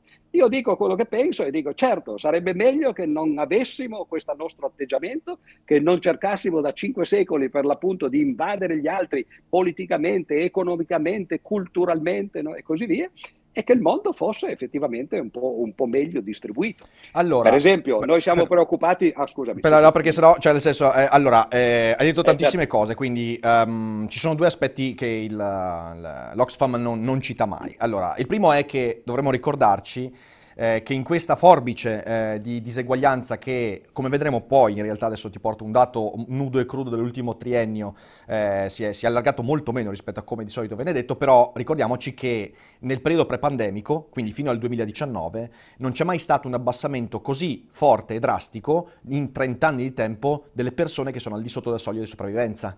Quindi questo cosa significa? Certamente che ci sono, e lì sono cicli, eh, è sempre stata così la storia, mica il capitalismo a farlo quello, quello il ciclo produttivo in ogni ambito. Succedeva anche nel Medioevo, basta guardare i cicli di mercato, funzionano così. C'è sempre la forbice che si allarga, che rende i ricchi più ricchi, i poveri più poveri e poi c'è un restringimento. Questo è da sempre, eh, infatti viene chiamato, eh, se non sbaglio è proprio breath, eh, economy breath viene chiamato questo eh, da, da, dagli anglosassoni. Ehm, però ricordiamoci che quello che non era mai successo era che in termini sia assoluti che di percentuale la quota di popolazione che stava al di sotto della soglia di sussistenza non è mai stata così abbassa, abba, eh, non è mai stata così bassa e non è mai arrivata a una quota così bassa. Poi c'è stato ovviamente un incremento durante la pandemia perché i poveri sotto eh, soglia di fame e sussistenza sono cresciuti di circa 80-90 milioni eh, nell'anno della pandemia, perché ovviamente in quell'anno eh, crollando le economie sono venute meno moltissime ONG, eh, sono venuti meno moltissimi progetti che invece cercano di portare eh, l'acqua corrente e via dicendo, tutti i progetti di, di, di, per portare fuori le persone. Adesso è di nuovo in ripresa impresa. Quindi, se da un lato io posso dirti, certo, è fastidioso che i ricchi siano sempre più ricchi e i poveri sempre più poveri, dall'altro ti dico, però ricordiamoci che il grande trionfo dell'economia di mercato è il fatto che ha portato fuori dalla soglia di sussistenza un numero incalcolabile di persone, che soltanto cento anni fa sarebbe stato utopistico anche solo immaginare. E questo è un punto molto importante. Preferisco sinceramente sapere che c'è una quota sempre in diminuzione di persone che muoiono di fame e che quelle persone poi quando escono da quello stato dati alla mano, hanno molte più possibilità di uscire anche da quello stato di minorità economica. Perché? Perché quando tu non devi eh, curarti del fatto che non sai cosa sarà sul piatto questa sera, hai anche l'energia mentale per cominciare a fare dei progetti un po' più ampi. Quindi, prima cosa. Seconda cosa, io dati alla mano, eh, nel biennio 2020-2021, l'1% più ricco ha incamerato il 63% dell'incremento di ricchezza netta globale del biennio 2021. Il 99% più povero ha incamerato incamerato il 37% dell'incremento di ricchezza netta globale nel biennio 2021, il 90% più povero ha incamerato il 10% dell'incremento. Quindi questo cosa significa? Significa che se io vado a guardare proporzionalmente quella, quella forbice, non è come la dice l'Oxfam, in realtà c'è una forbice molto più complessa in cui in diversi bienni e con diversi parametri tu hai un incremento comunque più ampio di quella zona di grigio che ricordiamoci, fra l'1% della popolazione super ricca, diciamola così, e il 99% non è un fattore 0,1, è una sfumatura di grigia in cui in quel 99% certo, c'è un sacco di gente che in realtà incrementa di anno in anno la propria ricchezza. Di nuovo, Pier Giorgio, come facciamo a pensare a un mondo utopistico in cui da un momento all'altro tutti quelli che dieci anni fa erano di fatto nel terzo mondo adesso vengono fuori industrializzati? È impossibile, è un processo molto lento, ma è indubitabile, numeri alla mano, che da questo tipo di visione del mondo molte più persone hanno cominciato a dire ok, della mia vita posso fare qualcosa di più rispetto a procacciarmi il cibo per questa sera. E qui voglio arrivare Ma a po- posso, solo, posso solo, commentare questa, questa cifra, no? perché tu dici è, è molto me- guarda che questo vuol dire che è molto peggio. Perché se, se fosse veramente così, no, che l'1% ha metti metà del, della ricchezza e l'altro 99% ce l'ha l'altra metà della ricchezza ma distribuita in maniera uguale, vabbè, starebbero male. Ma il fatto che non sia distribuita in maniera uguale nel 99% vuol dire che in realtà in quel 99% c'è un sacco di gente che non ha quasi nulla no. e un sacco di gente che invece magari è vicina all'1%. E poi, questo è il problema. Poi ti mando, io, io, qui ho sotto proprio il rapporto Oxfam. quelle che contano. No, ho proprio sotto qui il rapporto Oxfam, quel dato che hai detto è assolutamente impreciso, non è quello il dato, però veramente se ci incartiamo su questi numeri qua poi non ne usciamo più. Io vorrei arrivare, arrivare a un ulteriore e poi magari anche l'ultimo punto, eh, perché ehm, vedi, l'obiezione che tu hai appena fatto, eh, quella appunto di questa disuguaglianza, di nuovo, che si può discutere a lungo, secondo me porta con sé una visione del mondo che, eh, che, che è Perdonami, adesso non voglio essere, però eh, io ho letto delle cose che, che, hai scritto e detto e che mi sono sembrate retorica da, da Miss Italia. Non, non, ti sto dando da Miss Italia, ok? Voglio soltanto dire che... Ah, sarebbe, cioè, ottimo, sarebbe, sarebbe ottimo. ottimo. sarebbe un mutamento molto fluido del mondo. Ma eh, il, il, il punto è io, quando, quando ho letto eh, le tue dichiarazioni e sentito anche le tue dichiarazioni sul, sul discorso del disarmo, a me sembra che eh, tu, Rovelli, Barbero e via dicendo, quando parlano per esempio del concetto di disarmo, portino avanti un'idea di un mondo idealizzato che ti dico, ma sì, ma chi è che non lo sposerebbe? Ma, ma chi è che evidentemente... Cioè l'idea che in realtà bisogna piano piano o velocemente cancellare tutti gli armamenti, togliere testate atomiche e arrivare a una pacificazione io globale. Non, io non, non, credo di aver mai detto quello io.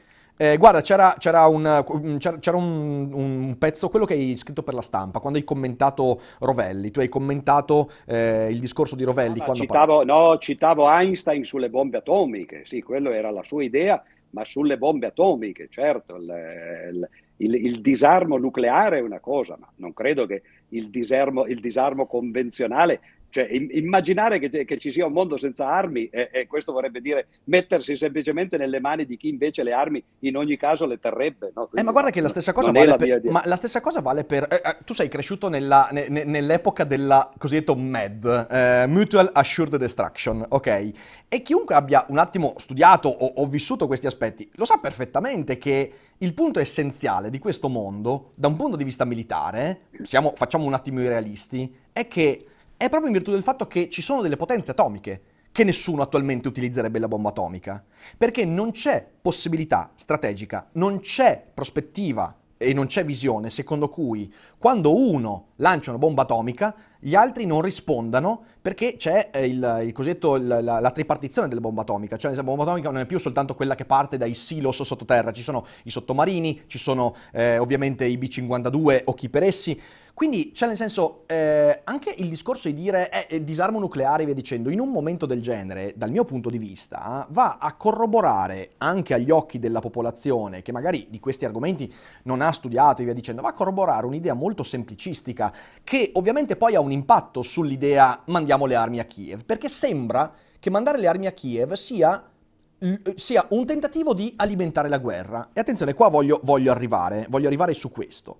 Eh, Ciò che più di qualsiasi altra cosa mi ha disturbato in questi mesi nelle letture che ho fatto è l'idea che l'invio di armi a Kiev in questo momento sia una sorta di scelta che ci porta ad escludere la via diplomatica. Allora, su questo io vorrei puntare l'attenzione, Pier Giorgio, perché ogni volta in cui sento parlare te, Rovelli e via dicendo, mi rendo conto che ci si dimentica in modo totale il fatto che a inizio guerra con mediazione della Turchia, peraltro Erdogan voleva farsi bello e tutto, ci sono stati dei tavoli diplomatici in cui l'Ucraina ha mandato tre ministri, sottosegretari e persone del gabinetto, cioè decisori. E la Russia ha mandato per tre volte gente di quarto e quinto ordine, non decisori, e aggiungiamo a tutto questo la Russia ha ricevuto persino quel piano di pace, ok, cinese, che piano di pace, vabbè, lasciamo perdere, era un piano che in realtà era totalmente, totalmente favorevole alla Russia, perché fondamentalmente diceva basta sanzioni, basta armi a Kiev, eh, riconoscimento territoriale dei, dei, territori acquisiti e stop. Questo era il succo, eh, connesso, annesso un, un'idea di eh, basta, basta egemonia dell'Occidente e via dicendo. Persino a questo, che era un documento puramente programmatico, quasi di pura propaganda interna, la Russia ha detto grazie Xi Jinping, ma no. Ora, la domanda che ti faccio è questa. Eh, di fronte alla guerra fatta da Putin in Ucraina, o diciamo, vabbè, eh, l'Ucraina può soccombere, ok? L'Ucraina può essere pappata da Putin e via dicendo, il governo, ovviamente Zelensky verrebbe ammazzato, finirebbe in esilio e tutto quanto, insomma, l'Ucraina finirebbe per essere parte della Russia, così come lo era in passato, riportando alla memoria cose che gli ucraini stessi non vorrebbero vi- rivivere. Oppure dall'altra parte c'è questa cosa, c'è l'idea che si possa raggiungere la pace in un modo diverso attualmente rispetto al sostegno militare a Kiev. E a me questa cosa pare Boh, non, non, riesco a capire in che modo si dovrebbe arrivare a pacificare la situazione secondo te? Perché io da quello che scrivi scrivete o dite, io non riesco a capirlo. Ma io credo, eh, se, in che modo secondo me non importa nulla, io penso che alla fine le cose eh, avverranno nella maniera più ovvia, eh, cioè che ad un certo punto ci sarà il cessate il fuoco, e che questo cessate il fuoco diventerà eh, ovviamente eh, non un trattato di pace, quindi la situazione rimarrà in sospeso e andrà avanti per 10, 20, 100 anni. La Corea, per esempio, è finita così, non c'è mai stata una pace in Corea. La, le due Coree sono, sono, divise in due e eh, il, il, confine è congelato In Palestina, per esempio, è dal 48 no, che, eh, che, che, si sono fatte guerre, eh, i palestinesi vivono in quella, soprattutto dal 67 poi il 73, no, vivono ormai da più di 50 anni in quella situazione e quello che eh, il tentativo dei politici è proprio quello, di dire intanto i problemi non si possono risolvere, meno che mai li vorremmo risolvere cercando di vedere se effettivamente c'è qualcosa di giusto da fare, no? da concedere oppure da, da non concedere no? o, da, o, da, richiedere. No? E l'importante è congelare queste cose. La, la, Cina, per esempio, col Tibet ha fatto questa cosa, l'ha invaso no? ed è lì dentro. Gli Stati Uniti, per esempio, a Porto Rico, gli Stati Uniti si sono presi Porto Rico nel 1898, sono passati 125 anni e continuano ad essere una colonia. Tra l'altro, molte delle nazioni europee, e questa è la cosa che in un certo senso mi fa più sorridere se non, se non facesse arrabbiare, no? molte delle nazioni europee sono tuttora potenze coloniali. La Francia ha colonie in tutti e cinque i continenti cioè è una cosa incredibile, c'ha colonie in America, no? Martinica e Guadalupe, ha colonie in Africa, la Réunion, ha colonie in, in Australia, la, la Caledonia, in, in, Polinesia, Tahiti no? e, e, così via. No? E questi vengono a dire noi siamo le democrazie no? contro l'autocrazia, ma una potenza coloniale, ma non dovrebbe nemmeno avere voce in capitolo. L'Inghilterra, non ne parliamo, hanno un capo di Stato che è capo di Stato di 13 nazioni ancora, no? eh, tra cui il, il, Canada e l'Australia. No? Siamo a questi livelli, gli Stati Uniti hanno un sacco di colonie, anche se non le chiamano così, appunto Puerto Rico è una, molte le hanno annesse semplicemente, le Hawaii, eccetera. Così succede nel mondo. Ad un certo punto si fa un, un cessate il fuoco, se si riesce si mantiene in quella situazione, altrimenti poi si ricomincerà una guerra tra dieci anni o tra cinque anni eh, no? e così via. La domanda Quindi, però da questo se... punto di vista non, non, non vedo domanda... poi quale sia il problema. Eh, no? Eh, la domanda essenziale è chi è che fa il cessate il fuoco? In merito a cosa? Cioè, nel senso, se tu, perché da, da mesi... Stato, è quello che dicevo prima, i, i, i, confini che sono stati fatti dagli stati sono sempre stati fatti così, cioè li, li, li, fa il più forte sul campo, è ho la capito, forza. Ho capito, Purtroppo ho non, si vuole, ragiona- non si vuole avere una, una, una soluzione ragionata e, e, si può avere soltanto una soluzione di forza. E infatti il motivo per cui, per esempio, c'era. c'è stata No, ma aspetta, ma la, la, il, quello per esempio che, che, è stato fatto a Bakhmut, no? cioè eh, di, di, distruggere un'intera città da una parte e dall'altra, che cos'è? È semplicemente un tentativo no? di, eh, di, di, fare una piccola Stalingrado in, quest, in, quella situazione e di congelare i confini. Tra l'altro però, e c'è una cosa da dire, tu hai citato tutte queste cose, questi primi eh, colloqui di pace agli inizi del, della guerra, anche perché i colloqui di pace erano andati avanti anche prima della guerra e da quando è arrivato Zelensky, noi ci dimentichiamo questo fatto perché lo conoscevamo poco, ma Zelensky è stato eletto con un programma di pacificazione. Ora, cosa vuol dire quando è stato eletto nel 2019? Che cosa bisognava pacificare? Il Donbass e il Luhansk erano, erano paesi eh, o regioni, diciamo così, in cui si combatteva già. La guerra già c'era e lui è arrivato promettendo la pace, quindi questo è il primo paradosso. E il secondo paradosso è che oggi Zelensky è diventato, a mio parere naturalmente, e non credo che tu sarai d'accordo, la persona più pericolosa del mondo, il pericolo pubblico numero uno, perché è la persona che eh, sistematicamente dagli inizi della guerra sta cercando di trasformare quel conflitto, che è appunto un conflitto di confine tra lui e Putin, no? ovviamente tra l'Ucraina e la Russia, in un conflitto mondiale, sta cercando in tutti i modi e piano piano sta avanzando. Agli inizi le, le armi erano semplicemente quelle che già c'erano e, e, poco più, poi hanno cominciato ad arrivare i carri armati, ora arriveranno gli F-16 e poi che cosa deve arrivare dopo questo? Ad un certo punto arriveranno le armi atomiche, si faranno basi con, con armamenti nucleari in Ucraina e, e si continua a correre verso il burrone. Prima abbiamo citato Einstein e Bertrand Russell perché l'articolo che avevo fatto era il manifesto Einstein e Russell e Russell faceva proprio quel, quell'esempio no? preso dal, dal, famoso film con James Dean, eh, ti ricordino quelli dove correvano verso il burrone eh, sulle macchine poi giocavano a chi eh, usciva, pri- usciva, per ultimo eh, prima di cascare giù. E, e, questo è un gioco molto pericoloso, è il gioco degli armamenti, è il gioco appunto dell'escalation militare che Zelensky continua a chiedere, non si sa quanto volontariamente lui in prima persona o quanto invece involontariamente spinto da Biden o da altri, no? questo sai si può, si può immaginare, Oddio, però è non difficile, c'è... non ce lo vengono non ce lo vengono a dire a noi. Oddio, no? a, dif- a, differ- a, differenza, a, differenza, delle riunioni di vertice in Russia, i- le riunioni che ci sono state eh, Biden-Zelensky, così come Biden, eh, così come Zelensky-Meloni... Non sono... erano a porte, a, porte aperte. Ma no? oddio, non però le dichiarazioni aperte, ci sono, ci sono delle dichiarazioni sì. ufficiali che ci portano ah, a dire... Sì. Eh, ho capito, eh, Pier Giorgio, comunque, ma, cioè, comunque rimane, rimane il fatto che l'Ucraina ha passato in Parlamento una risoluzione che dice che non si può trattare se non l'abbandono completo della Russia eh, dal, dall'Ucraina. Questo è una legge diventato, no? E, e, quindi, sai, è molto difficile fare trattative di pace in quelle condizioni. Quando uno continua ad avere ah, no, sempre però, più armi, no, questo, e, e, questo poi quando, quando, ha stabilito per legge che non si può trattare, allora. hai visto cosa ha detto a Papa, no? Cioè, gliel'ha detto e dice lei, Sant'Atà, si faccia il suo lavoro, ma io non accetto nessun piano di pace che non sia il mio, e il mio è i russi se ne devono andare, Putin deve essere processato all'AI, eccetera.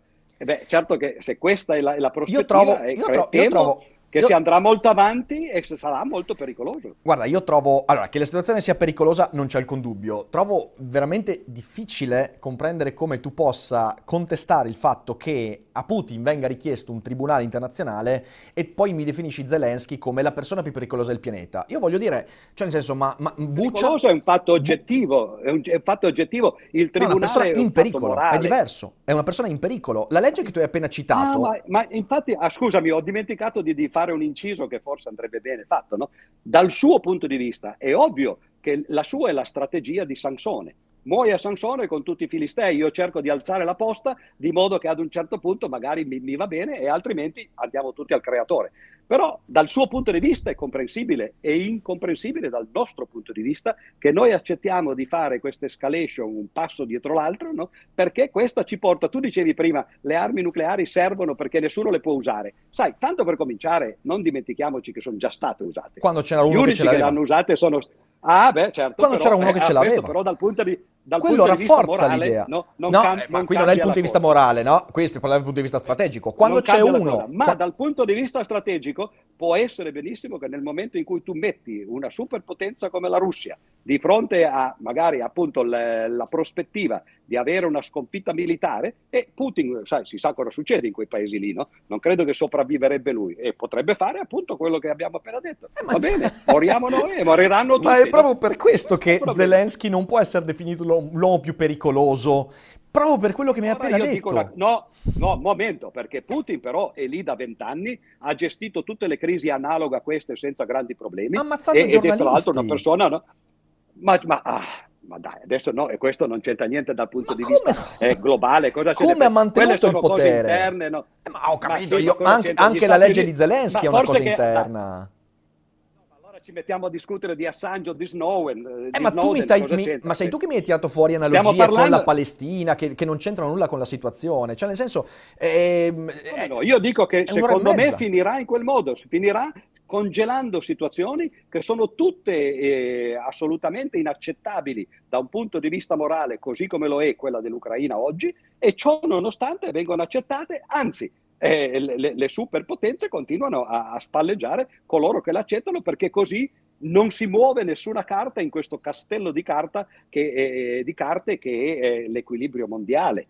Cioè, il vero problema è questo, se noi fossimo delle persone ragionevoli, e qui mi lasci, no, tanto ormai stiamo andando a finire, no? uno può tirar fuori le proprie conclusioni, se noi fossimo delle persone ragionevoli, tanto per cominciare, incominceremmo a riformare l'ONU, perché ovviamente l'ONU in questo momento, no, quando ci sono per esempio i, i, cinque paesi che hanno il diritto di veto e tre di questi siamo noi, no? e, semplicemente perché hanno vinto la guerra, cosa c'entrano la Francia e l'Inghilterra no, in un mondo come da, questo? Non c'è, la, non c'è, la, Cina, non c'è l'India, scusa la Cina, non c'è l'India e, o il Brasile e così via riformato l'ONU, si dovrebbe cominciare a dire, bene, siamo in una situazione magari in cui adesso non ci sono dei conflitti, cerchiamo di risolvere i problemi che ci sono e che prima o poi esploderanno. I palestinesi, i tibetani, eh, i, i, pakistani e indiani no, appunto in Kashmir e così via. E quelle sono le cose. E tra, l'altro anche quelle, no, l'Ucraina e la Russia e così via. Quello bisognerebbe fare se fossimo delle persone razionali. Invece nessuno lo vuole fare. È sempre porre semplicemente no, il chi è più forte, no, il, chi è, eh, il, il, il, chi è, il chi è più potente anche da un punto di vista economico. Purtroppo lo capisco e la forza è quella che ti permette di fare queste, non a te eh, naturalmente, permette di fare a chi ce l'ha eh, queste politiche, però io preferirei un mondo invece in cui si ragiona in termini razionali da una parte e anche magari tra virgolette etici, cioè cercare di dire ma è giusto quello che succede per esempio con i curdi, Ecco, l'ONU per esempio potrebbe anche decidere questo, no? dice, eh, beh, certo, no? tagliamo 20% dalla, dalla, Turchia, 20% dalla Siria, eccetera. Quello sarebbe risolvere i problemi. Ma nessuno vuole risolvere i problemi. E allora i problemi prima o poi vengono al pettine e poi uno ci si scandalizza e dice, ma come? Stanno facendo una guerra? Beh, è ovvio, non si cerca di risolverli. È come quando si bisticcia, ci si avvicina sempre di più, ad un certo punto si cominciano a dare gli spintoni e poi si viene a pugni e, e anche peggio però da, da, dagli uomini, diciamo così, soprattutto civilizzati e, eh, e, tecnologizzati, ci si potrebbe aspettare molto di più e io me lo aspetterei molto eh beh, di più. Ma è, il motivo, è il motivo, posso, è il motivo per, per, cui... concludere, no? Sì, no, eh, interrogo solo questo, poi ti lascio la parola. È, è il motivo per cui tanti di noi, io stesso compreso, eh, a inizio 2000, eh, 2022, fine 2021, quando c'era quell'ammassamento di, eh, di, di armamenti sul confine ucraino, eh, dicemmo, e io l'ho detto anche pubblicamente, a me sembra un blef. Perché? Perché presupponi sempre, presupponi la razionalità, però poi dimenticarsi che nella catena causale delle cose l'aggressore è uno e l'aggredito è l'altro, è molto rischioso. È questa la vera cosa pericolosa. Perché poi siamo d'accordo che la situazione è complicata e non, sono, non, non c'è mai un bianco e nero nell'ambito internazionale. Però l'equidistanza è, oggigiorno per me è, è grave quanto l'equidistanza che alcuni potevano dire che poi non ho mai sentita qua in Italia nei confronti dell'Iraq. Cioè non, non, si può essere equidistante, c'è un aggredito attraverso un aggredito che ha, eh, un aggressore che ha utilizzato eh, la sua forza militare contro ciò che sarebbe stato razionale, ciò, contro ciò che sarebbe stato ragionevole. Tu mi dici, io voglio un mondo ragionevole, e io sono d'accordo, Pier Giorgio, Madonna Santa, sono d'accordissimo. Però allora bisogna andare a vedere le cause e le cause non sono mica tutte sullo stesso piano. Non è sullo stesso piano il fatto che Zelensky nel 2019 abbia eh, preso la carica promettendo la pacificazione e l'aggressione russa al, um, al, al, territorio ucraino. Non sono cause sullo stesso piano. E la vulgata propagandista dell'altra parte, l'altra parte rispetto a quella che diciamo così di, a cui sento di dare voce io in questi mesi, nel mio piccolo evidentemente, l'altra parte con continua a ripetere che le concause sono tutte sullo stesso piano, che l'invasione del 2014 è sullo stesso piano rispetto ai trattati fatti dalla Merkel, che eh, la, la, la, eh, le, le, sanzioni a Putin, cioè non sono equiparabili. Non, c- c- c'è uno squilibrio in questo momento e questo squilibrio sta portando la devastazione a una popolazione che democraticamente si era volta verso l'Europa.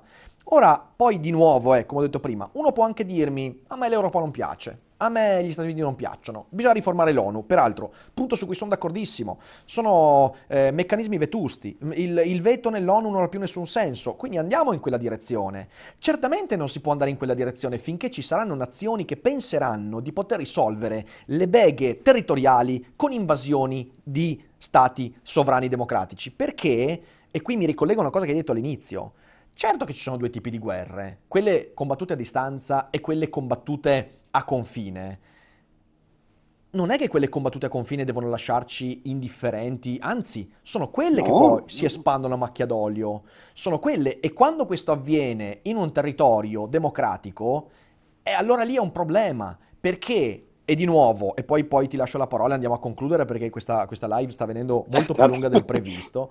Eh, però il, il, punto da comprendere e che mi ha fatto scattare in quello che è successo in, in, in questi mesi è che c'è una differenza fra l'abbattere un regime come quello di Saddam, l'abbattere un regime come quello di Gheddafi, su cui possiamo essere d'accordo che sia stato un errore grave, ma c'è differenza fra l'abbattere una dittatura, l'abbattere una dittatura oppressiva e l'attaccare una democrazia. E se noi non mettiamo un confine da questo punto di vista, ed è questo ciò che io temo per il mio futuro, eh, è un mio timore, ti dico, è un mio timore totalmente soggettivo. Il mio timore è che se eh, le sanzioni non funzionassero, se la, la, la, l'aiuto all'Ucraina non dovesse funzionare e se domani, fra un mese, i russi arrivassero a Kiev e facessero secco Zelensky prendendo eh, l'Ucraina e mettendo un governo fantoccio, domani la democrazia che mi dispiace Pier Giorgio, c'è, io la vivo ogni giorno, anche tu la vivi ogni giorno, anche se sputiamo il piatto, il piatto, dove mangiamo, perché la democrazia, a differenza del regime di Putin, si fa criticare, grazie al cielo,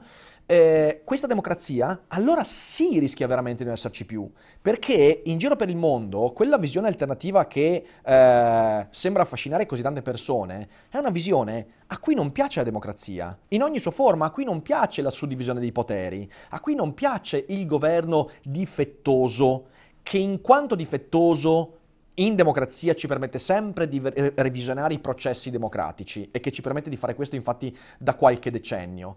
E io questa roba qua, questa indifferenza nei confronti eh, di questo sistema qua, che è in pericolo, proprio per quello che dice prima, perché l'attacco all'Ucraina non è una guerra territoriale, è un attacco a una visione del mondo, e io ti dico, io mi sento di dare voce a questa cosa perché sento in pericolo il luogo e il sistema in cui io sento di appartenere con tutte le sue criticità. E questo mi preoccupa molto.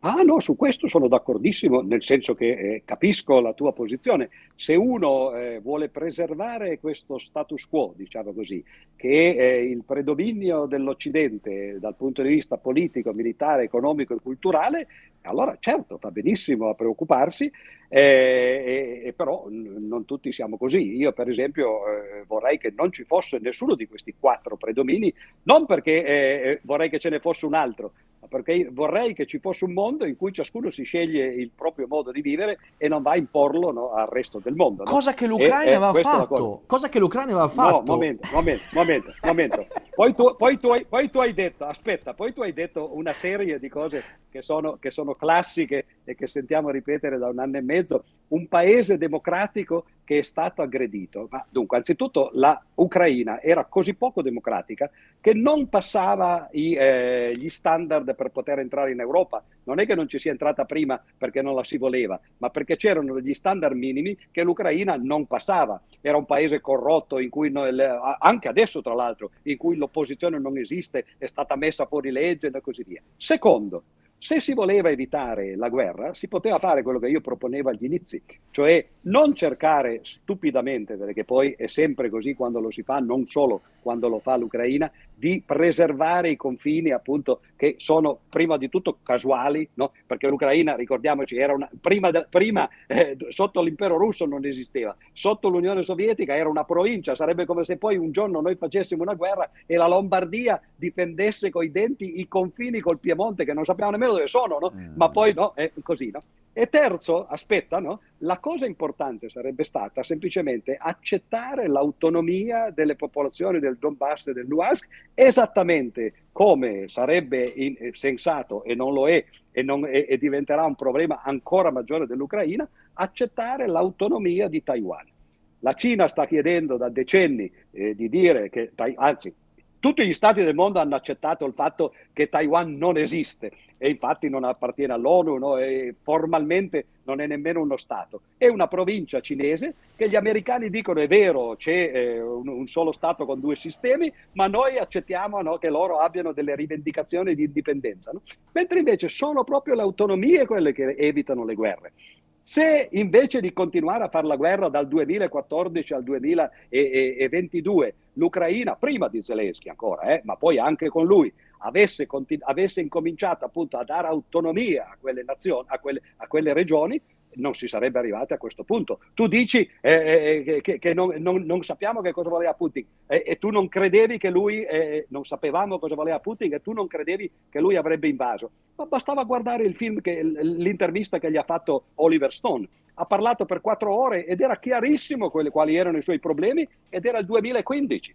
E quindi siamo noi che non abbiamo voluto, stare, non abbiamo voluto eh, sentire e, e, e, non vogliamo sentirlo adesso a Taiwan, poi ci stupiremo quando poi la, la Cina, che sta cominciando a spingere sull'acceleratore, farà delle, delle, delle azioni militari oppure addirittura un'invasione e, e, va bene, e i problemi non si vogliono risolvere, ad un certo punto eh, si risolveranno semplicemente perché ci andiamo a sbattere. Ma per concludere, visto che stiamo a concludere, a me interessa di più anche eh, che non eh, la, la, questione ucraina, il problema è sul nostro modo di, vi- di, vita. Ho detto prima che io non condivido eh, questo, eh, questo aspetto predatorio dell'Occidente nei confronti del mondo e le mie soluzioni, che sono soluzioni esattamente come quelle della guerra, che nessuno starà a sentire e, e, e ovviamente non saranno mai implementate, sono che i problemi in questo caso del mondo l'enorme popolazione, la crescita della popolazione, la crescita della produzione, la crescita dei consumi. Se vogliamo effettivamente pensare alla lunga, cioè pensare di poter mandare avanti questo mondo magari per, per secoli no? o per millenni, come d'altra parte in piccola parte è, è, è, stato in precedenza, dobbiamo capire che bisogna calmierare la popolazione, c'è un unico modo per calmierare la popolazione, non, non, non è possibile sterilizzarli come ha cercato di fare la, la, signora Indira Gandhi, non è possibile ovviamente meno che mai no? sterminarli così, l'unico modo per fare calmierare la popolazione, abbattere le nascite, è quello di far arricchire i paesi poveri. Se l'Occidente con tutta la sua ricchezza accettasse di, di consumare guadagnare un po' di meno, di vivere magari un tenore di vita un po' più basso e accettarsi di far crescere gli altri, prima non avremmo l'immigrazione, dopo un po', no? Perché ovviamente la gente se ne starebbe a casa sua. E soprattutto poi dovremmo capire che, e mi stupisce che un filosofo non possa essere d'accordo su questo, quindi probabilmente lo sarai, che i veri valori, ma non sono quelli economici, anche se oggi nel nostro mondo occidentale sembra proprio di sì. Tutto quello che noi sappiamo dire è che noi abbiamo un PIL più grande, che il nostro PIL deve crescere e che poi vogliamo che anche gli altri paesi no, eh, aumentino il loro PIL, eccetera. Ma non tutti i paesi sono interessati ad aumentare il PIL, per esempio il Bhutan, no? è, è, che è un paese illuminato anche perché è una piccola regione, no? loro parlano del FIL, che a noi può sembrare una cosa senza senso, la felicità interna lorda, non il prodotto interno eh, lordo. Il Bhutan sono quattro mondo, Questa è la mia visione del sono quattro gatti, lo so, e infatti dovremmo diminuire la popolazione per questo. Porca miseria, ce, ce n'è da fare per diventare come il Bhutan. Eh, Pier Giorgio, c'è, c'è, c'è, no, ce n'è da fare no, tanto, no. ma eh, eh, allora, eh, uh, uh, hai detto delle cose in conclusione che eh, cercherò di, di, rispondere brevemente, poi veramente andiamo a concludere. poi Però, potremo fare un'altra volta io senza sono... più la guerra. Ma ben, volentieri, ma ben volentieri. Appunto, il modo di vita occidentale, senza, ecco, senza la guerra. Io vorrei, vorrei ricordare il fatto... Sono, vorrei, ricordare il fatto, io, io, sono, cioè. io, sono, assolutamente d'accordo sul fatto che no, non è certo l'economia il valore, l'economia è uno dei metodi di misurazione dei valori eh, e questo è stato molto chiaro, ci sono tantissimi filosofi che ne parlano di questo e in realtà l'economia è uno dei parametri con cui noi cerchiamo di misurare per esempio una cosa come il benessere, laddove il, be- il benessere non è stare davanti alla televisione, il benessere è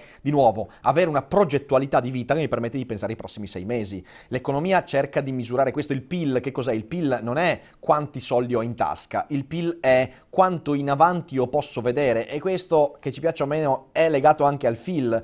Tu puoi avere tutta la filosofia del mondo, puoi avere tutta la felicità dentro di te del mondo, però se poi sei sempre impegnato a chiederti che ne farai di te stesso domani e dopodomani, eh, la tua felicità comunque eh, decresce da- drasticamente e quindi per quanto l'economia non sia il motore e la causa della felicità, è sicuramente un parametro che ci permette di collocare almeno qualche concetto e portarlo giù in terra. Perciò io non sono affatto, no, a parte che non sono un economista e non sono neanche un mercatista del tipo il mercato e la felicità, No, però l'economia ci dà delle misurazioni e in questo secolo abbiamo mostrato che queste misurazioni non sono ovviamente perfette perché non sono il territorio, sono la mappa, ma ci permettono di collocare qualche concetto e capirne qualcosa di più di cosa vuol dire avere un progetto di vita. Sulle cose che hai detto accanto a questo, io ti dico, eh, il fatto che l'Ucraina non avesse degli standard a livello europeo significa semplicemente che l'Ucraina era in un processo e non la rende degna di essere invasa. Cioè il fatto è che, fatto è che l'Ucraina si stava ammodernando, soprattutto dopo il 2008-2011, era un paese che stava andando in una direzione. Di nuovo, Pier Giorgio... No, ma pensiamo... ammodernamento e democrazia sono due cose diverse. Ma stava anche democratizzandosi. I diritti civili si sono ampliati in Ucraina negli ultimi 15 anni, in modo drastico. I diritti di partecipazione democratica, la suddivisione dei poteri. Io vorrei ricordare che ci sono tre leggi fatte negli ultimi sette anni in Ucraina che vanno nella direzione proprio di rendersi sempre più vicini a quei criteri di appetibilità per l'Unione Europea che, voglio ricordare, la Polonia per esempio negli ultimi tre anni ha rivisto al ribasso. La Polonia ha rischiato, anzi è stata multata dall'Unione Europea perché, perché ha messo, ha minato alla base eh, la suddivisione di potere fra giudiziale e eh, legislativo. Eh, L'Ucraina stava andando in direzione diversa e anche questo è un aspetto che in qualche modo andava ad alimentare la paura che l'Ucraina sarebbe diventata sempre più europea. Ora, L'Ucraina era in quel processo, che ci piaccia o meno, e lo era democraticamente. Non era una democrazia perfetta. Perché? Perché veniva fuori comunque da una storia incredibilmente complessa di Unione, di, di, di Unione Sovietica e poi quel processo di